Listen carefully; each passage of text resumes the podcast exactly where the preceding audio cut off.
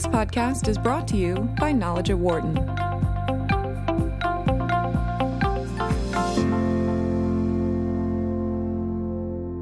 Most uh, Americans love chocolate. The debate over milk versus dark chocolate is one for another time, but the industry is a large one around the world, and companies within this sector are looking for new and creative ways to produce chocolate as well as improve their operations. Steve Wallace is the CEO of Omanhene Cocoa Bean Company, which is using sustainable methods to produce chocolate from Ghana. The company's operations don't just include the production itself, but efforts to take care of the workers with a place to live and three meals a day, amongst other initiatives. He has chronicled the rise of Ghanaian chocolate in the book Obroni and the Chocolate Chocolate Factory, an unlikely story of globalization and Ghana's first gourmet chocolate bar. Steve, great to have you with us today. Thank you for your time. Oh, thank you for having me, Dan. Delighted. Thank you. I guess let's start with the how you came to one be connected to Ghana, but also two to want to start this company in Ghana. Sure. Well, it goes back uh, quite a few years. Uh, I, in 1978, I was a high school student in uh, Milwaukee, Wisconsin. I had been selected for a foreign exchange scholarship on a program called AFS, and I was sent to the town of Sunyani, Ghana, which at the time was about an 11 or 12 hour bus ride up country from the capital of Accra. And I was placed with this remarkable host family. My host father had three wives and 21 children, and I took my place as child 22. Uh, and it happened to be really at sort of the northern edge of the cocoa growing part of Ghana. And for your listeners who may not be familiar, Ghana in any given year is the largest or second largest, trading with uh, the Ivory Coast, largest cocoa producing country in the world and has been you know, since the early 1960s. So I had a great deal of affection for the country. That summer was uh, uh, transformative for me. We had a coup and a military takeover of the government. Uh, the economy was sort of a shambles at the time, and so I was had a firsthand seat at an emerging democracy, what it was like for a post-colonial country to begin to try to move forward uh, in terms of both democracy and uh, reinvigoration of its own economy. So that's where the affection for Ghana came from, and all the rest of the business was in some ways an excuse to go back to a, to a place that that I loved, frankly, and I wanted to bring what I could in terms of uh, small business knowledge to that country and see if, if we could um, sort of play some small, uh, modest role as it began the transition from a colony to um, you know a, a first world economy. Well, and that's kind of the interesting thing is uh, one is that you weren't in the chocolate industry when you started to to make this shift, but two, uh, from what I read, Ghana is a pretty good uh, pretty good sized cocoa producer, but they had never really uh, gotten into the production of chocolate and chocolate bars, correct? That's right. They were really you know, comfortable um, at at you know, what would be called the very bottom rung of the cocoa value chain, growing the beans the beans would be purchased. They'd go offshore. In any given year, Ghana probably exports two to two and a half billion dollars of raw beans. And uh, you know, when I looked around, and, and if you were to ask people where does good chocolate come from, they might say Switzerland. Uh, the more discriminating or discerning might say, "Oh, Belgian chocolate's wonderful, French chocolate." And my first question that that came to the front front of my mind was, how many cocoa trees grow in Zurich? And the answer was none. And I began to think, why is it that a country that was so primary and seminal in the growing of, of what's called the world's finest cocoa really enjoyed none of the fruits or the benefits of the cocoa value chain? And mm-hmm. why did they move upstream to create chocolate? And that's what I thought they would have a freshness advantage and wanted to put some assets against that and see if we could actually manufacture, export grade chocolate that could compete in world markets. Well, it's interesting. I, I tried the sample that came uh, with the uh, copy of the book, and I'm not necessarily a dark chocolate fan. I am more of a milk chocolate fan. But the, the, the version that I got was a dark milk chocolate. So I'd like you to take us into how that is actually produced because I, I, I will flat on us, it was really tasty. Oh, well, thank you, Dan. Um, and one of the, I think, the joys and benefits of being an entrepreneur is you get to sometimes ask the questions no one wants to ask. And I sort of have this feeling had I grown up or worked in the world of big chocolate, I might have been fired years ago. but what I I perceived, and this I didn't realize either until I got into the business. The word dark chocolate is a definition of the U.S. Food and Drug Administration. It refers to the minimum amount of cocoa liquor, which is the non-alcoholic essence of the bean. So the cocoa liquors would give us the aroma, the addictive quality, the euphoric quality yeah. of chocolate. Uh, so if you have um, a minimum percent, uh, it's you get to call yourself a dark chocolate. And it's different in every country. So you could have a dark chocolate in the United States. Switzerland, for example, has a far higher threshold. So a dark chocolate in the U.S. may take it to Switzerland, and it wouldn't qualify as a dark chocolate. So it's mm-hmm. not a, a universal or a globally defined term. It's country by country. I thought Americans were were sort of their taste, their palate was maturing, and they wanted more profound and intense chocolates than they grew up with, and the real sweet chocolates that that we probably you and I grew up with. And so I wanted to, you know, more than double the cocoa content needed to call yourself a dark chocolate in the U.S. So that's mm-hmm. what we did. We also then used full cream milk to take a little bit of the bitterness, uh, which is inherent in cocoa liquor, off the edge of that chocolate. So what you're getting is a dark chocolate, and the FDA said, well, if you put a drop of milk in, you either have to call it a milk dark chocolate or a dark milk chocolate. So we really invented a brand new category of chocolate called dark milk chocolate. And so what you're tasting is, to our knowledge, the darkest milk chocolate in the world. Yeah, because I, I, mean, I've had dark chocolate before, was considered dark chocolate, and there is obviously a, fairly significant different taste between dark and milk chocolate, and, and, this piece didn't have that that same difference that I've noticed in the past. Right. We wanted this to be real approachable, but give people, um, you know, take out some of the sugar, take out some of the cocoa butter, give you a real authentic, um, single origin, all Ghana, these primary beans chocolate flavor. So uh, we use, as I said, just a little bit of milk to take that kind of edge off of pure uh, dark chocolate, which traditionally dark chocolates yeah. don't have any milk in them. So That's just sort of by convention. So as for the story of the company, which I, I find amazing, and as I mentioned, uh, really sustainable efforts by you and, and, the people that you work with uh, there in terms of a variety of things. One being the, the, the taking care of the employees in a, in a region of the country or a region of the world, I should say, that maybe doesn't have – the same type of opportunities for people that work in factories than than a lot of other places do. Being able to give them meals, being able to you know look at about housing and such. Where did that element come into play when you were building out this business? Well, I had grown up in a in a series of family businesses, and they were small business um, endeavors. Uh, you know, in the Great Lakes, Upper Midwest region, and and the sort of ethic of treating your employees well, treating them um, as family in the sense of, of you're a steward for, for people's lives and livelihoods was ingrained with me. Um, and also, you know, in a practical sense, what I realized was Ghana certainly had the human talent and, and, and, and the raw materials to make fine chocolate. There was no question about that. What I think it lacked was the ability to market, brand, create recipes, and get hold of the trade craft that was necessary to export chocolate into high value markets, deal with all the regulation, the food safety, all of this. And so I needed to spend a lot of time both in Ghana setting up the production, but most importantly, abroad selling the chocolate.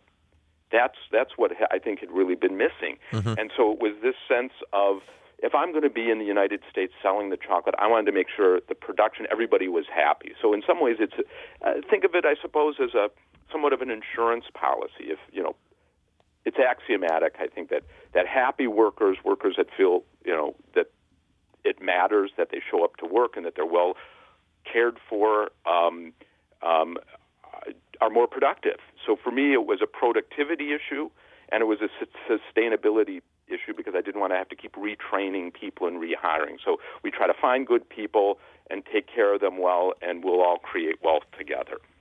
We're talking with Steve Wallace, who is the CEO of Omanhene Cocoa Bean Company. He is also uh, the author of the book Obroni and the Chocolate Factory, an unlikely story of globalization and Ghana's first gourmet chocolate. Your comments are welcome at 844 Wharton, 844 942 7866 by, by taking a lot of the steps that you have had, really specifically around the employees, what has been the benefit that you have seen, not necessarily for yourself, but for those workers? What are the stories that they have relayed to you uh, in the course of this occurring?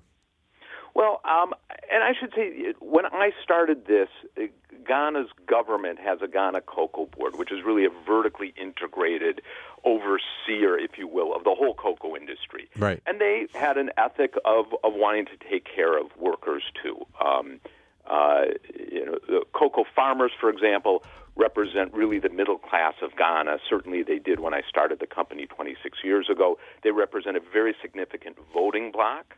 So, um, you know, politically, it was important to take care of everyone. So, when I, you know, sort of conceived of the company, um, these notions of, of, of taking good care of workers and, and the sort of things we do was not such a huge difference. Um, for I mean, this this was met not with surprise, but sort of an expectation. This is how you do things. Mm-hmm in, in, in West Africa, at least within Ghana, or at least within Ghana's cocoa sector.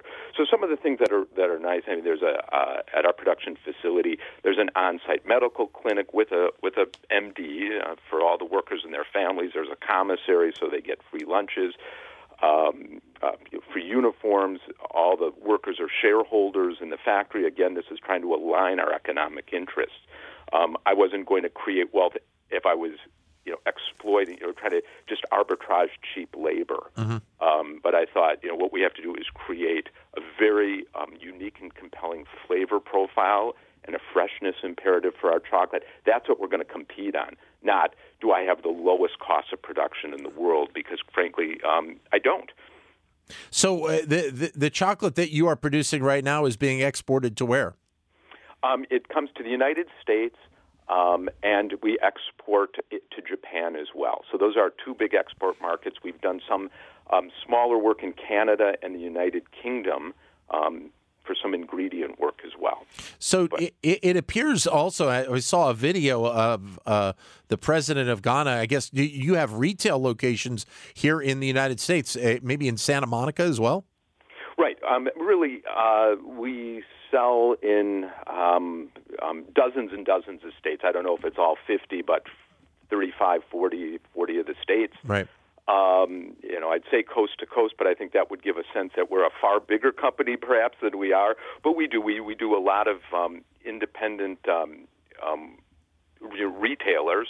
Right. We've done grocery store work, Whole Foods work, but it's it's primarily um, independent retailers of various sorts that we've sort of uncovered that really love our product and use it both at retail and behind the counter um, in recipe, ice cream makers, specialty coffee people like this. You you also mentioned the fact that uh, not only in, in, terms of your understanding of business, did you learn a lot from your dad, but also from your host dad as well. Right. I think the book's a lot of a celebration of fathers and what we can learn. So I learned um, um, from my father in the United States, the sort of flexibility that's needed, the sort of ability to really have to set aside your own ego and, and um, you know try to f- excite people about your business idea and, and, and, and, and involve them in meaningful ways in your company.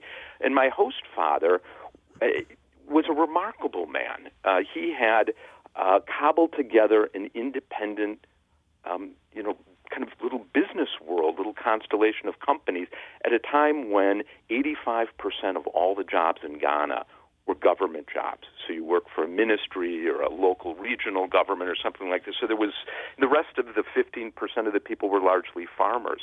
So the idea of people working in their own business was was really quite a foreign concept. He had half interest in a Ford tractor, which he would lease out to people. He had imported a couple of small Toyota Corolla cars, which he used as taxis. He had some interest in farming, and so through all these sorts of things, he would chickens and rabbits he raised. He did all sorts of small businesses, but found ways to commercialize them and um, also had a world vision. I mean, was kind enough to open his family and uh, uh, to to me and welcome me in at a time when you know food was scarce and the yeah. economy wasn't strong. He really thought there was a big world out there that that you know, even he, if I could say, up in Sunyani could compete in and play a role in. And yeah. that sort of wonderful enthusiasm for the world, as opposed to being scared of globalism, he embraced it, as improbable as it was. And I think that kind of um, inculcated with me an enthusiasm for business that uh, I hope I carry with me to this day. How, how do you think, uh, with this experience, how do you think globalization as a term or as a as a business idea can be even adapted to improve even further? Well, I think um, just maybe to step back, Dan. I mean, I was struck by how globalism changed. I mean, we yeah. think back after post World War II, the word globalism, which really underpinned the Marshall Plan when we bailed out Europe. That was sort of deficit spending writ large, you know, and I think everyone at the time thought the Marshall Plan was a wonderful idea. That you engage with countries, you help rebuild them, and if there's a lot of international trade between countries, they're less likely to shoot at each other. Um, you fast forward 50 some years and you get to the Seattle protests in 1999, and globalism by then had become sort of a shorthand for economic exploitation of labor and loss of U.S. jobs. So I wanted to really revisit the term globalism as really the classical uh, economists, as David Ricardo and Adam Smith talked about, which is the um, you, in essence, globalization and the specialization of international trade means you do what you do best. Right and you trade for the rest. And so I thought if I could put, for example, the paper making industry, which which Wisconsin used to be filled with trees, and then we had these German immigrants that came with their wonderful printing technology. Right. And some of the uh, places where we print our labels, they have you know printing presses from the 1930s still running, marvelous machines. So we combine what what Wisconsin can do best, which is some laboratory testing, uh, printing of labels, design, compliance, regulatory, legal accounting, we we combine it with what Ghana does best, which is growing cocoa. Um, if I look outside today, I see how cold it is. There is no way Wisconsin yeah. or, or anywhere in the continental United States will ever be cocoa growing countries. So, how do you put all these pieces together to actually create wealth rather than a zero sum game where I'm, I'm taking workers from your country or I'm exploiting some economic small advantage? So, I, I was really, the aspiration was I think globalism and academics, I think, agree, really does increase wealth writ large. Yeah. In the short term, there may be some people who are harmed by it. To be sure, I came out of uh, the uh, apparel industry, and the U.S. apparel in- industry was devastated. But I think there are ways, if one is creative, to, and economies have to reinvent themselves. But the globalism does provide the opportunities countries to figure out what it is they indeed do best and to then press that advantage in cooperation with others. Do you think there's an ability to be able to take what you have done with Ghana and, and replicate that in, in, other parts of the world, whether that be in chocolate and, and maybe at this point, you know, chocolate, you are so invested in it that that, that is the way to go. Uh, you know, I'm thinking, you know, I know St. Lucia is very much a, a big cocoa location as well. You know, can you or, or do you want to replicate this in other locations? Oh, I, absolutely. I would love to, and I think the diff, you know, the it's easy to say in the abstract, figure out what it is what your country does best. Sure. And oftentimes, I think countries look back and figure out what it is, you know, they do best, and it's sort of historic. Uh, um, you know, are you a dairy state? Are you a manufacturing state? Right. And, and, and I think what really the hard work is articulating what it is that indeed you're best at, not what you wish you were best at, not what historically you were best at, but what are you good at now? What sort of assets do you have that if you deploy them correctly, um, and is it not just high tech, but high tech in the healthcare center right. um, sector or biotechnology? And, and so I'm always when I look at countries and people come to me and say, oh, our country grows the best tomatoes in the world let's look at it. Are there other crops that grow as well with tomatoes that maybe have a better economic advantage or less competition? So I really try to tear apart and get at it because I think Adam Smith and David Ricardo, when they talked about what makes a country unique, it wasn't just a casual use of the word. The hope is you can articulate what in your soil or your microclimate or your education system or your topography gives your country some real articulated competitive advantage in the world. So, um, you know, it's that can take a long process. I think it's too easy to fall into sort of the easy answers. Sure. We are talking with Steve Wallace, uh, CEO of the Omanhene Cocoa Bean Company, as uh, he mentioned, uh, is located in Ghana, but also uh, partly in Milwaukee, Wisconsin. Your comments welcome at 844 Wharton, 844 942 7866. Steve, not only the CEO of that company, but uh, author of the book Obroni and the Chocolate Factory An Unlikely Story of Globalization, Ghana's First Gourmet Chocolate Bar, 844 942 7866. Or if you'd like, send us a comment via Twitter and we'll bring it up on the show that way at BizRadio111 or my Twitter account, which is at Dan Loney21. I, I mean, as much as this has has developed out, uh, are there elements within the operations of Ghana that you look to to still add, to still improve things, not necessarily from the business perspective, but the relationship with the workers? You know, things that you can add or you can bring to them that maybe they haven't had before. Well, I think um, interesting question, Dan. I mean, always. I mean, you're always looking at, at self improvement for the company, for all those involved with the company, and then the environment we work in, which is uh, the country of Ghana, you know, writ large. You know, and and if I start with Ghana, at least, I mean, it was um, knocking at the door of what um, you know global economists call middle income status. So moving up from poverty to middle income status, and this was a sort of hugely um, celebrated occurrence. And you know, I'd like to think we can help play a part of that. Now, since then, you know, Ghana sort of teeters right on that borderline. Um, and and as it solidified its status as a middle income country, I mean, I think some some people um, would would are still waiting for that sort of confirmation. And over a course of several years, it would would be there. So, um, uh, you know, I guess I'm struck in some ways that uh, you know, if you're a former colony your economy was really based on extractive industries, whether it was gold. Ghana used to be called the Gold Coast, for example, or it was cocoa or gas and oil. Things are lifted of the, off out of the ground and they're shipped abroad for either processing. There really isn't. There hasn't been generations of people involved with trade craft, with really, you know, adding value to a raw material as long as the price of, of cocoa was, was a dollar less than the world price, perhaps, or the quality was a, was better than than than world quality. People just line up and take your goods. Uh, mm-hmm. You really didn't have to sell them. And I, I'd like Ghana to get to the point where it really realize that creating brands, creating products with raw materials will unlock, you know, quite a bit of wealth for that country. And it's scary because some of those investments, you know, will fail. That is just part of part of life. And um, it's a government that really can't afford, doesn't have a lot of resources, can't afford to fail. On the other hand, I would tell them to do nothing is a choice as well. And over time, you know, there have to be some um, institutional uh, investments in just an enabling environment that will allow these sorts of experiments and moving up value chains to take place. Well, so that's really right now one of my focuses is trying to articulate and advocate for that case. I would be interested to know if you have heard from other companies, whether they be in the chocolate industry or not, about what you have done and, and kind of this model. And are, are they starting to glean ideas off of what you have done to incorporate in, in their operations? Um, I think that's the case. I mean, it's certainly crowded. Um, some of the, you know, I think a business school's professors will often tell you sometimes first movers bear a disproportionate amount of the cost of educating a market about uh, a new way of doing things. And I suspect we we we were that first mover 26 years ago in terms of we were, I believe, the first uh, single origin chocolate bar back in uh, this is like 1991.